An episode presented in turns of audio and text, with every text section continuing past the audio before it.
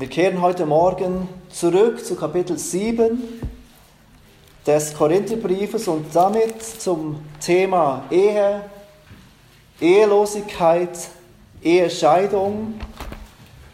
Und es ist dieses letzte Thema, das Paulus jetzt in diesen nächsten Versen behandelt. 1. Korinther 7, wir lesen die Verse 10 bis 16.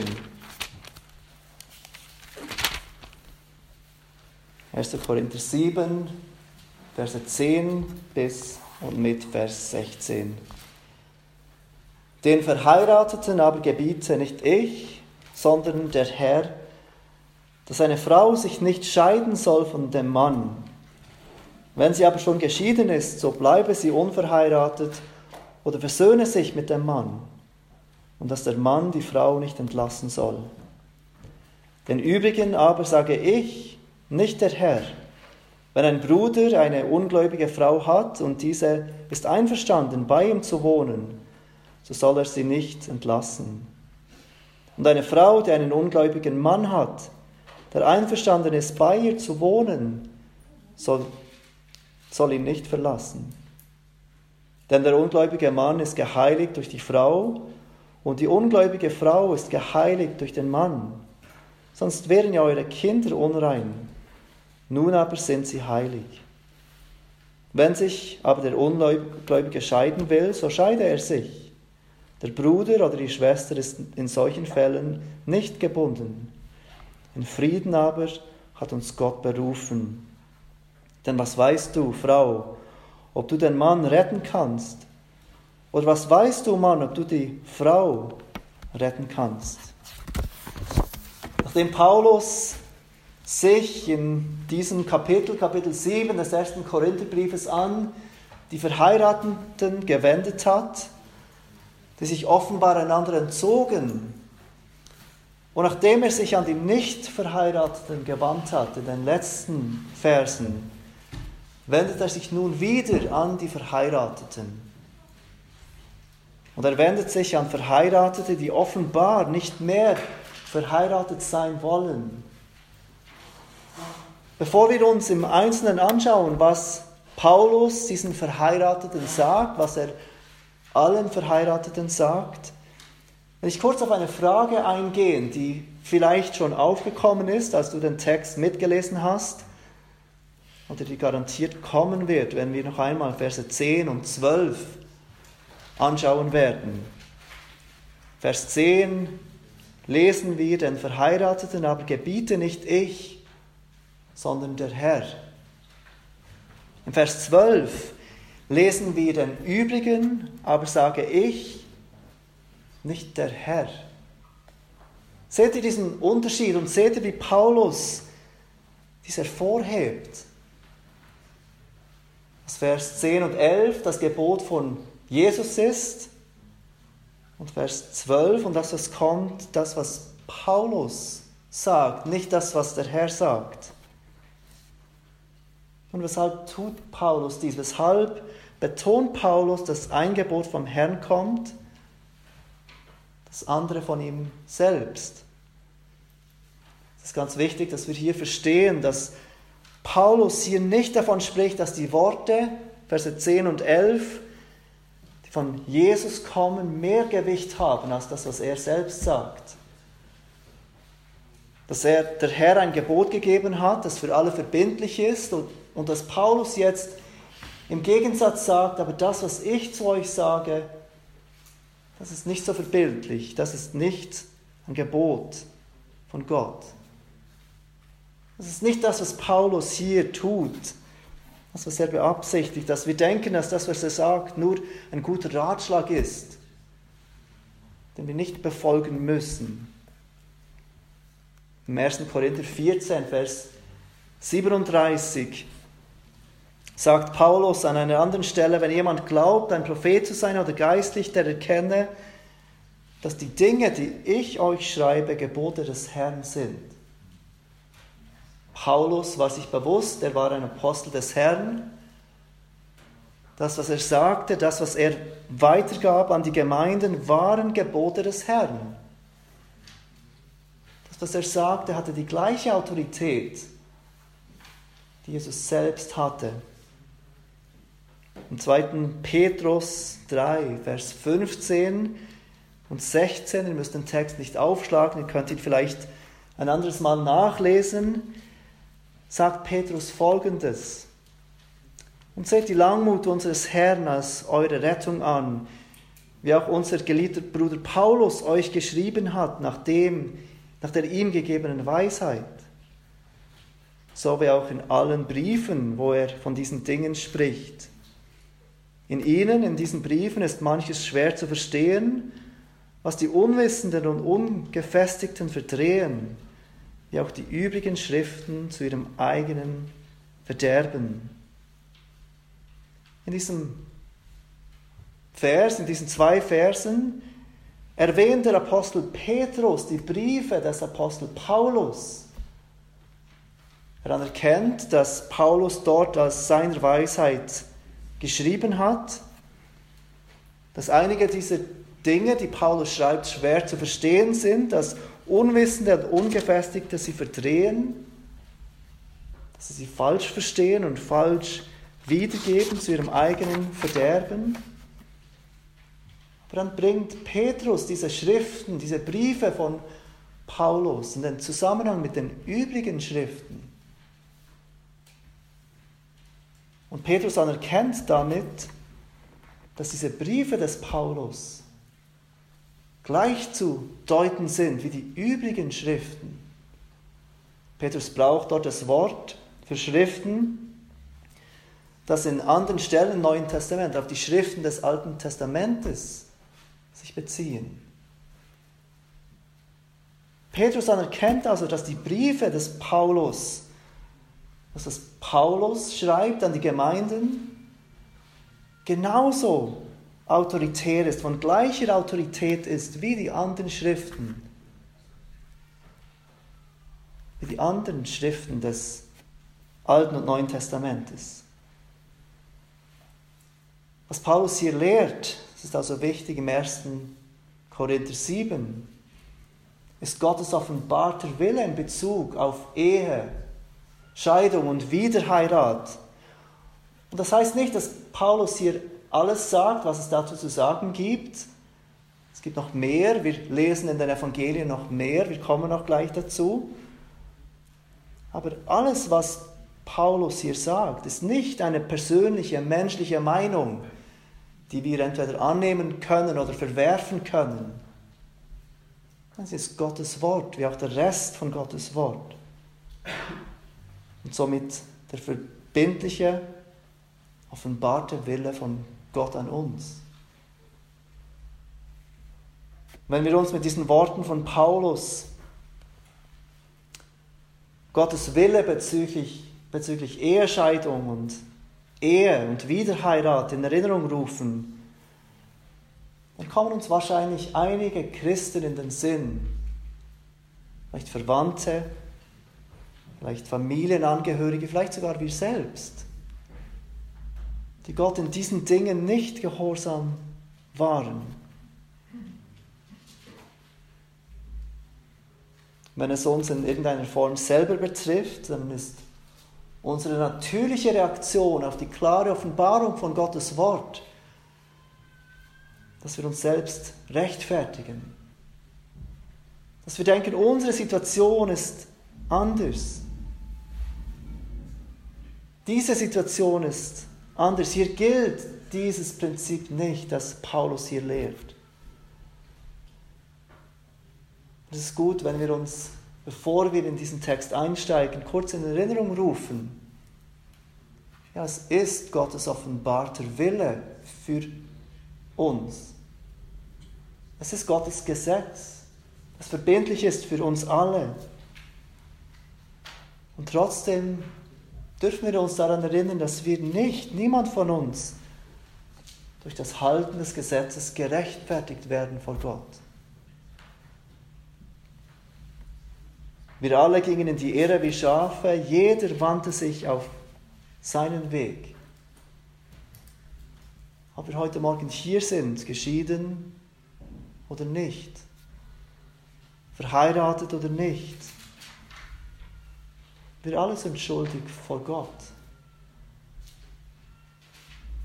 Aber es ist weder hilfreich, sich selbst recht zu fertigen, seine Situation so auszulegen, als würde Gottes Gesetz nicht gelten,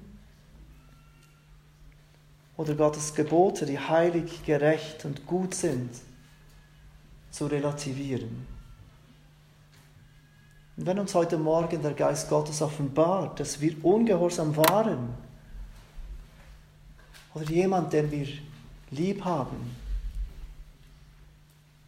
dann dürfen wir unsere Sünde bekennen. Und wir dürfen die andere Person ermutigen, die Sünden zu bekennen und mit seiner Gnade davon umzukehren und zu wissen, dass wir nicht nur alle in die Irre gingen wie Schafe, dass wir nicht nur alle schuldig sind, sondern dass auch der Herr unsere alle Schuld auf ihn warf. Dass es Vergebung gibt durch Jesus Christus. Weshalb betont Paulus, dass ein Gebot vom Herrn kommt, das andere von ihm? Ich habe die Frage noch nicht ganz beantwortet. Wie gesagt, es bedeutet nicht, dass das eine Gebot mehr Autorität hat als das andere, dass das eine das von Jesus kommt, Autorität hat, das andere nur menschliche Meinung ist.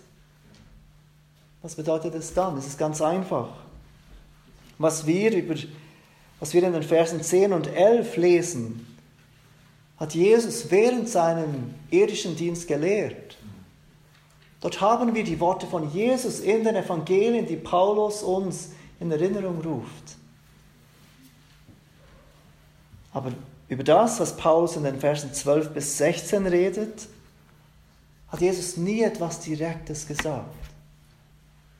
Es ist der Apostel Paulus, inspiriert vom Heiligen Geist, der die Lehre von Jesus anwendet auf diese Situation in Korinth.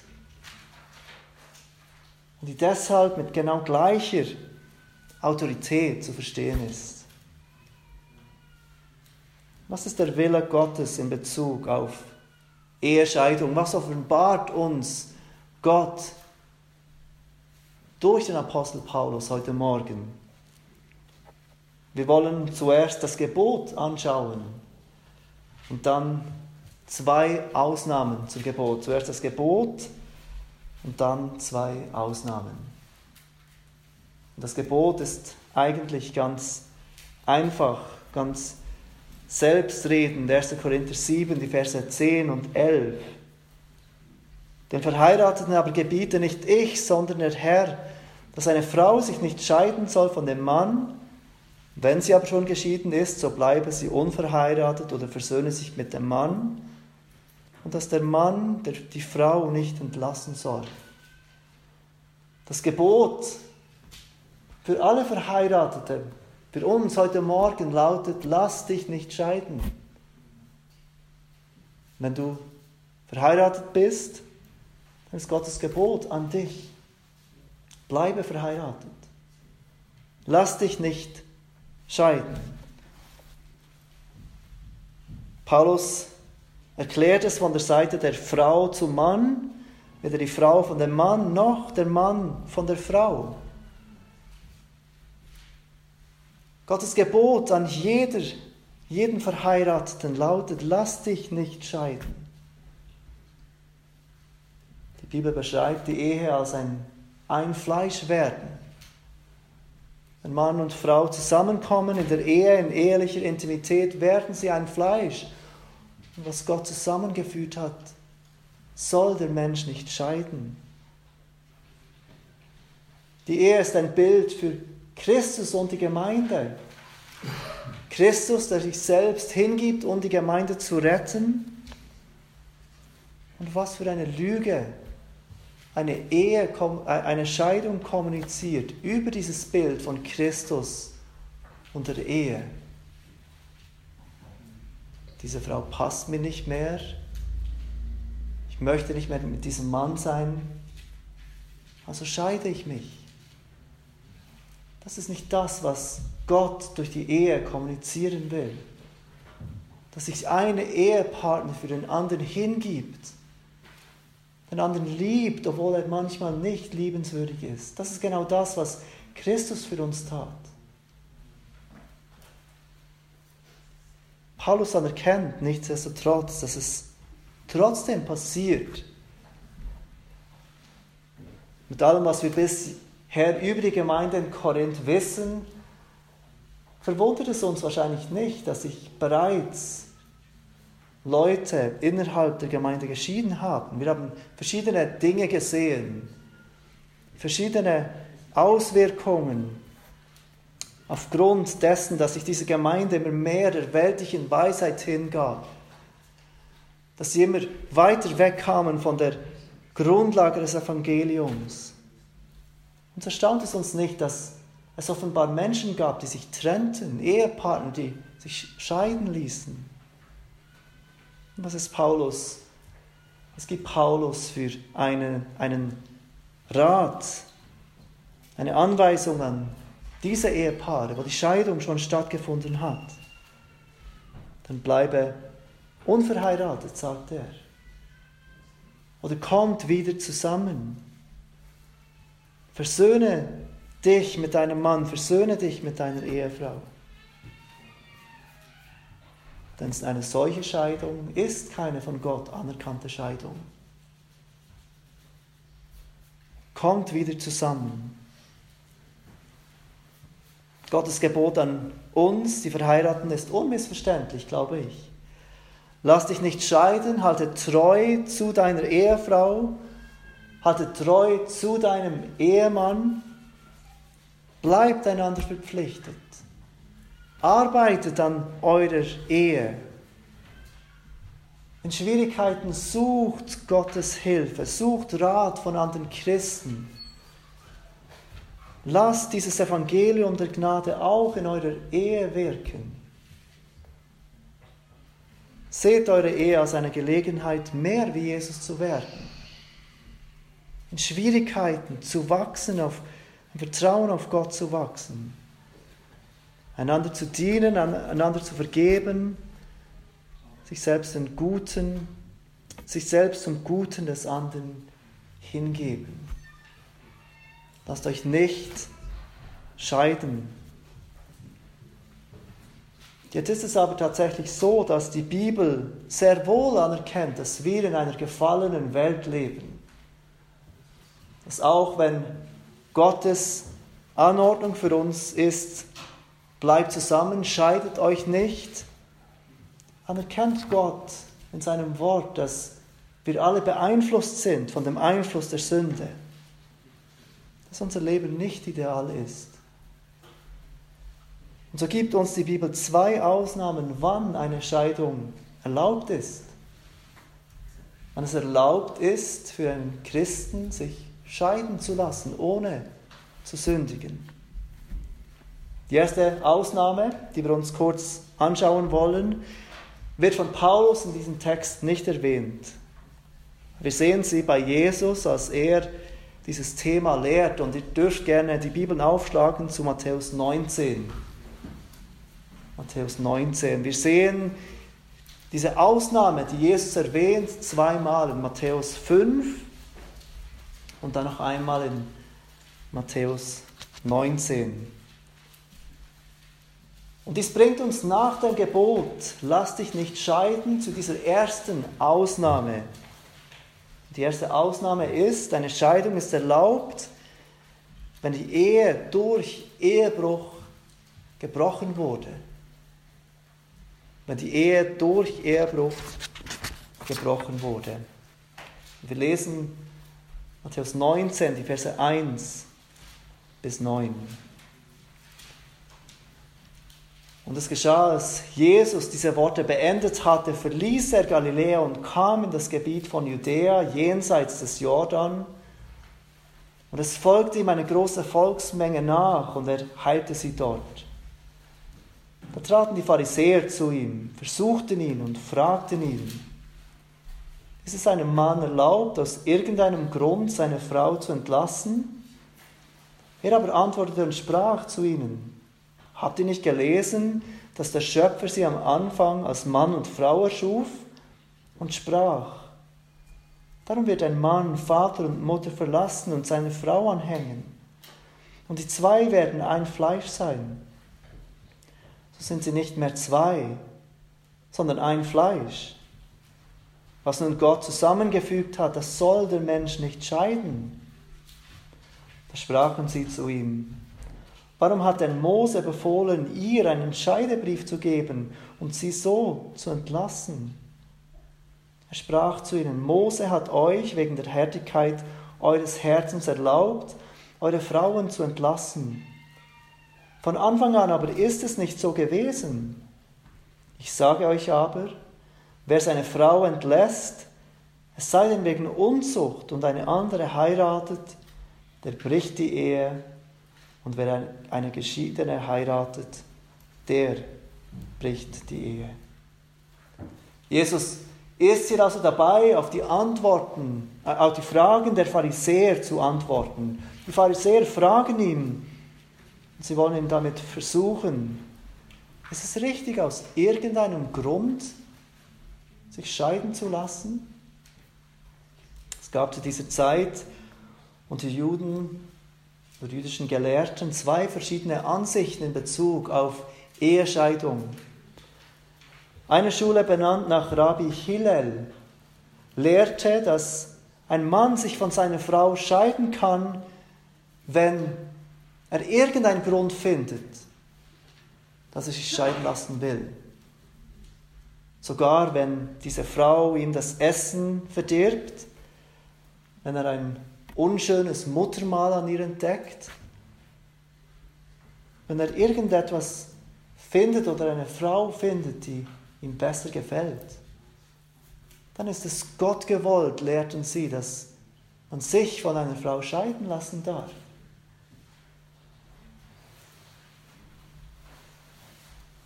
Jesus bezieht sich in der, seiner Antwort auf die Schöpfung. Natürlich ist es nicht richtig, sich von seiner Frau aus irgendeinem Grund scheiden zu lassen. Und wenn Frau und Mann zusammenkommen, dann werden sie ein Fleisch.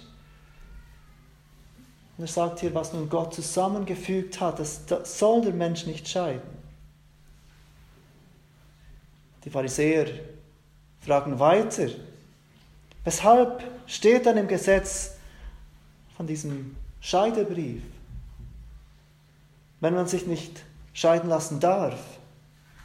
Weshalb hat dann Mose diesen Scheidebrief erwähnt, der doch eine Möglichkeit gibt, sich scheiden zu lassen? Und Jesus macht klar, dass dies nicht so gedacht war von Gott, dass dies wegen der Härte des, des Herzens war, und dann sagt er in Vers 9, ich sage euch aber, wer seine Frau entlässt, es sei denn wegen Unzucht, und eine andere heiratet, der bricht die Ehe, und wer eine Geschiedene heiratet, der bricht die Ehe. Wenn du dich von deiner Ehefrau scheidest, wenn du dich von deinem Ehemann scheidest, und jemand anderes, heirat, äh, jemand anderes heiratest, dann brichst du das siebte Gebot. Du begehst Ehebruch, du brichst eine Ehe. Jesus sagt, es sei denn, wenn vorher die Ehe schon gebrochen wurde, wenn vorher schon Ehebruch begangen wurde, dann macht er diese Ausnahme dann, ist eine Scheidung erlaubt. Weil eben die Ehe schon gebrochen wurde durch den anderen Partner. Aber auch wenn eine Scheidung erlaubt ist, in einem solchen Fall, wenn die Ehe durch Unzucht gebrochen wurde, dann bedeutet das nicht, dass man sich scheiden lassen muss. Eine Wiederherstellung der Ehe kann ein wunderbares Zeugnis sein für die Gnade Gottes ein Bild von Gottes Gnade, die unverdient ist. Die erste Ausnahme, die Paulus nicht erwähnt, aber die wir bei Jesus sehen, indem was Jesus lehrt und auf was sich Paulus in diesen ersten zwei Versen bezieht, ist diese Ausnahme.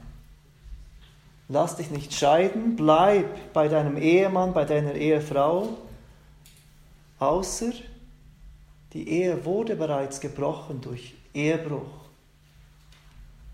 Dann bist du frei, dich scheiden zu lassen, du bist frei, wieder zu heiraten. Das ist die erste Ausnahme. Paulus erwähnt sie nicht, weil er in seinem Brief an die Korinther auf bestimmte Situationen eingeht. Und das war nicht das Problem von Korinth. Aber er erwähnt eine zweite Ausnahme in den Versen 12 bis 16. Und diese zweite Ausnahme ist, eine Scheidung ist erlaubt, wenn der ungläubige Ehepartner sich scheiden lassen will. Paulus wendet sich im Vers 12 an die übrigen. Vers 10 hat er gesagt, an die Verheirateten, jetzt kommt er zu den übrigen. Und wer sind diese übrigen, an die, die er sich jetzt wendet? Es wird klar, wenn wir weiterlesen, wen er damit meint, wen er anspricht damit. Es sind Christen, die verheiratet sind mit einem Nichtchristen, mit einem Ungläubigen. Vers 12 sagt er, wenn ein Bruder eine ungläubige Frau hat.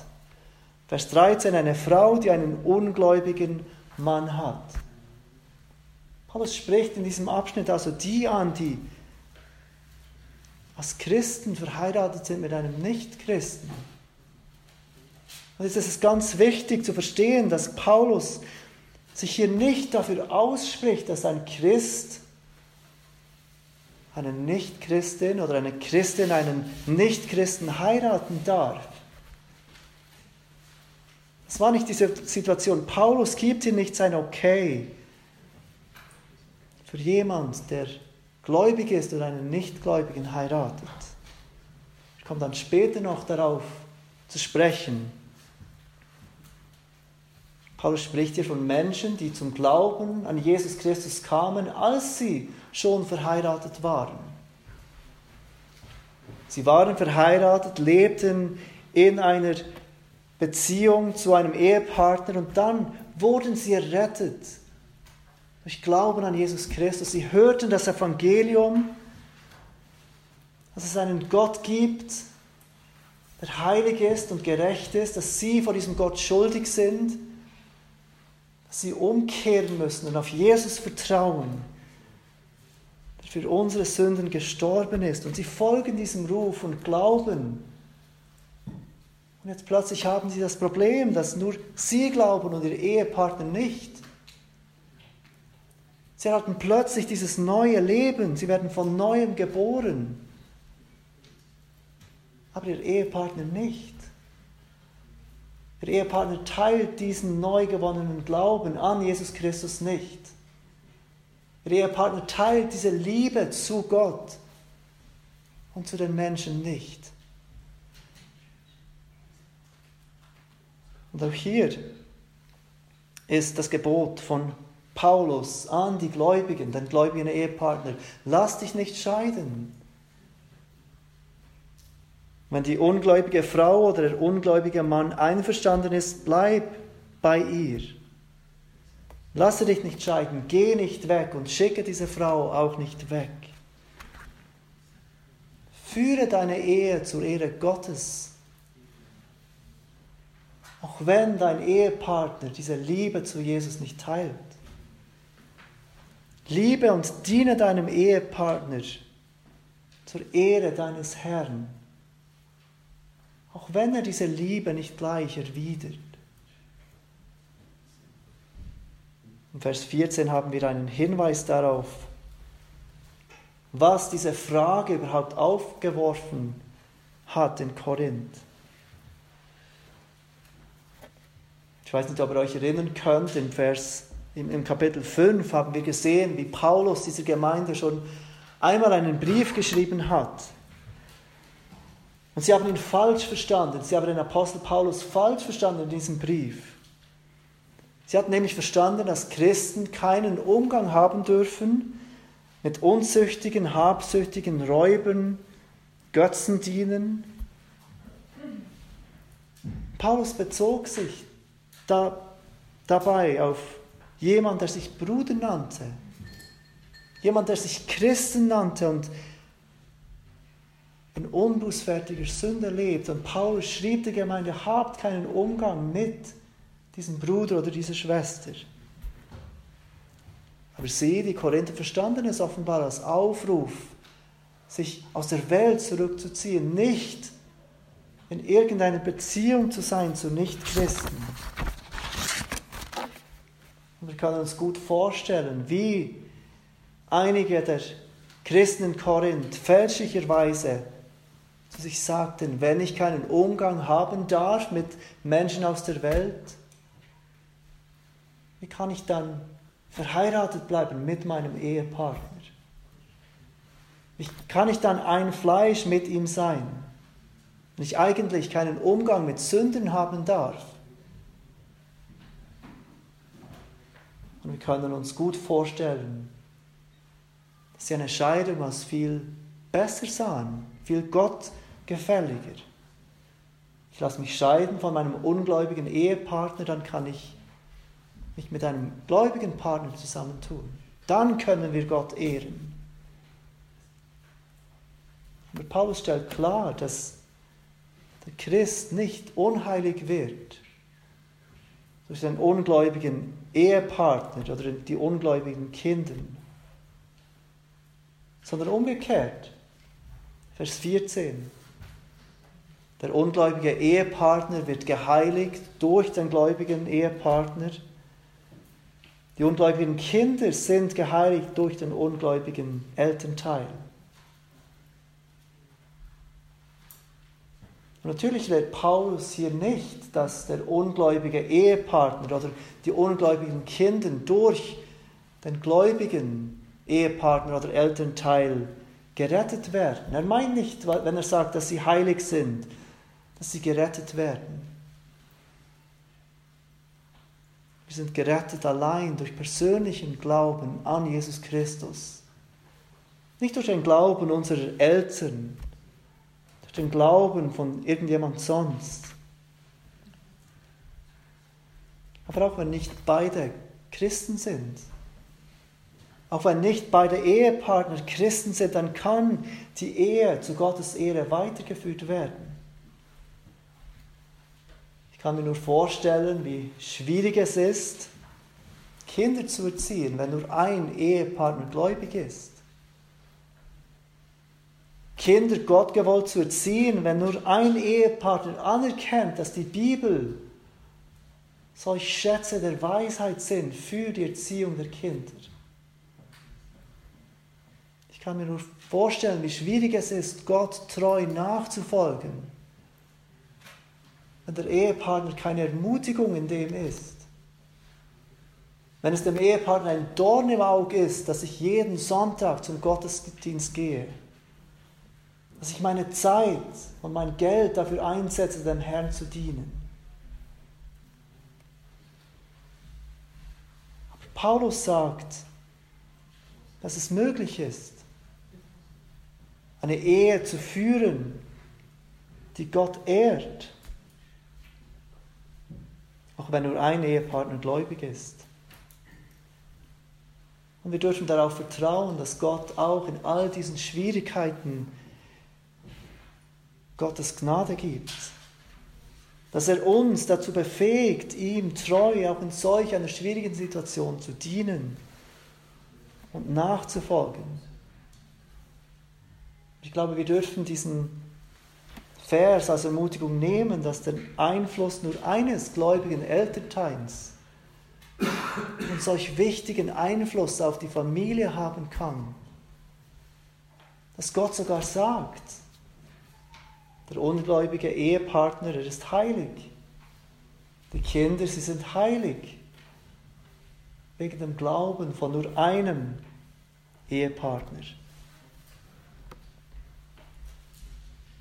Aber Paulus geht weiter, wenn sich aber der Ungläubige scheiden will, so scheide er sich, Vers 15. Wenn der ungläubige Partner denkt, nein, ich will nicht verheiratet bleiben mit einem Christen, ich will nicht mit dir verheiratet bleiben, wenn du diesen Jesus anbetest, wenn du diesen Jesus mehr liebst, als du mich liebst, wenn dieser Jesus so wichtig ist für dich, dass du deine Zeit für ihn opferst, dann will ich nicht mit dir verheiratet bleiben. Und was sind Paulus Worte in dieser Situation? So scheide er sich. Die, der Bruder oder die Schwester ist nicht gebunden, er sündigt nicht. Wenn er diese Scheidung akzeptiert, wenn er einwilligt für diese Scheidung. Und er ist auch nicht gebunden, er darf wieder heiraten. Paulus schließt mit Vers 16. Denn was weißt du, Frau, ob du den Mann retten kannst oder was weißt du, Mann, ob du die Frau retten kannst. Es ist interessant, dass dieser Vers, mit dem Paulus hier diese Worte an die Verheirateten schließt, auf zwei Arten verstehen werden kann. Man kann ihn entweder pessimistisch verstehen oder man kann ihn optimistisch verstehen. Man kann verstehen, dass Paulus hier einen Grund gibt, nicht gegen die Scheidung des ungläubigen Ehepartners anzukämpfen. Akzeptiere die Scheidung, scheide dich. Wenn der ungläubige Ehepartner sich scheiden lassen will, so lasse dich scheiden, denn du weißt ja nicht, ob du den ungläubigen Ehepartner retten kannst. Oder man kann verstehen, dass Paulus hier einen Grund gibt, gerade deshalb in der Ehe zu bleiben, verheiratet zu bleiben. Wenn ein ungläubiger Ehepartner willig ist, weiter mit dir verheiratet zu sein, dann bleib verheiratet, entlasse ihn nicht. Denn was weißt du, ob Gott vielleicht deinen Einfluss in seinem Leben braucht, um ihn oder sie zu retten und zu sich zu führen? Und obwohl diese Ansichten beide verschieden sind, das Gegenteil bedeuten, ist es gut möglich, dass Paulus beides im Sinn hat. Dass er auf der einen Seite diese Worte schreibt, um die Menschen, die vielleicht für die Ehe kämpfen wollen und denken, nein, ich will mich nicht scheiden lassen von diesem Ungläubigen, um ihnen zu sagen, werde ich nicht gegen diese Scheidung. Denn was weißt du, ob Gott diese Menschen retten wird. Und auf der anderen Seite sind sie eine Ermutigung für die unter uns, die mit einem ungläubigen Ehepartner verheiratet sind und denken, ich möchte doch so gern mit einem Christen verheiratet sein. Und Paulus gibt diese Worte als Ermutigung. Du weißt nicht, was Gott tut durch deinen heiligen Einfluss in dem Leben eines ungläubigen Ehepartners. Treue weiter, diene weiter treu dem Herrn, glaube an ihm, zeig deinem ungläubigen Ehepartner, dass der Herr deine Priorität ist, dass er deine größte Liebe ist, dass du bereit bist, Unbequemlichkeiten auf dich zu nehmen, weil du deinen Herrn so liebst. Und vertraue darauf, dass Gott dich und deinen Einfluss brauchen kann zur Rettung von einem ungläubigen Ehepartner. Paulus Worte sind sehr direkt und sehr klar. Lass dich nicht scheiden von deinem Ehepartner. Wenn du geschieden bist, dann bleib unverheiratet oder versöhne dich mit deinem Ehepartner. Die Ausnahme ist, wenn dein Ehepartner in Unzucht lebt, die Ehe bereits gebrochen hat, dann darfst du dich scheiden lassen. Du sündigst nicht gegen Gott. Und wenn dein Ehepartner nicht gläubig ist und sich scheiden lassen will, dann musst du dieser Entscheidung nicht wehren. Und das bringt uns zur Frage zum Schluss. Und ich glaube, wir kennen alle solche Leute in unserem Leben. Ich habe es am Anfang kurz erwähnt. Was tun wir, wenn wir realisieren, dass wir geschieden sind, ohne biblischen Grund zu haben? Wenn du oder jemand, der du kennst, geschieden ist, ohne biblischen Grund zu haben, wieder verheiratet ist, Die Antwort ist nicht, dass wir Gottes Wort relativieren. Dass wir denken, wir können Gottes Wort nicht erfüllen, das spricht nur zu Idealen, die Welt ist halt gefallen. In der Realität sieht es anders aus, Gottes Wort gilt in diesem Moment nicht. Nein, wir müssen tun, was wir immer tun müssen, wenn wir Sünde erkennen. Wir entschuldigen uns nicht selbst, wir reden die Situation nicht schön. Wir bekennen. Wir haben gesündigt.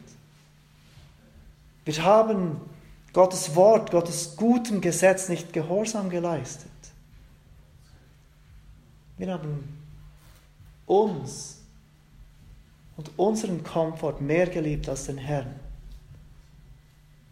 Wir bekennen die Sünde und wir bitten um Vergebung Herr, vergib uns.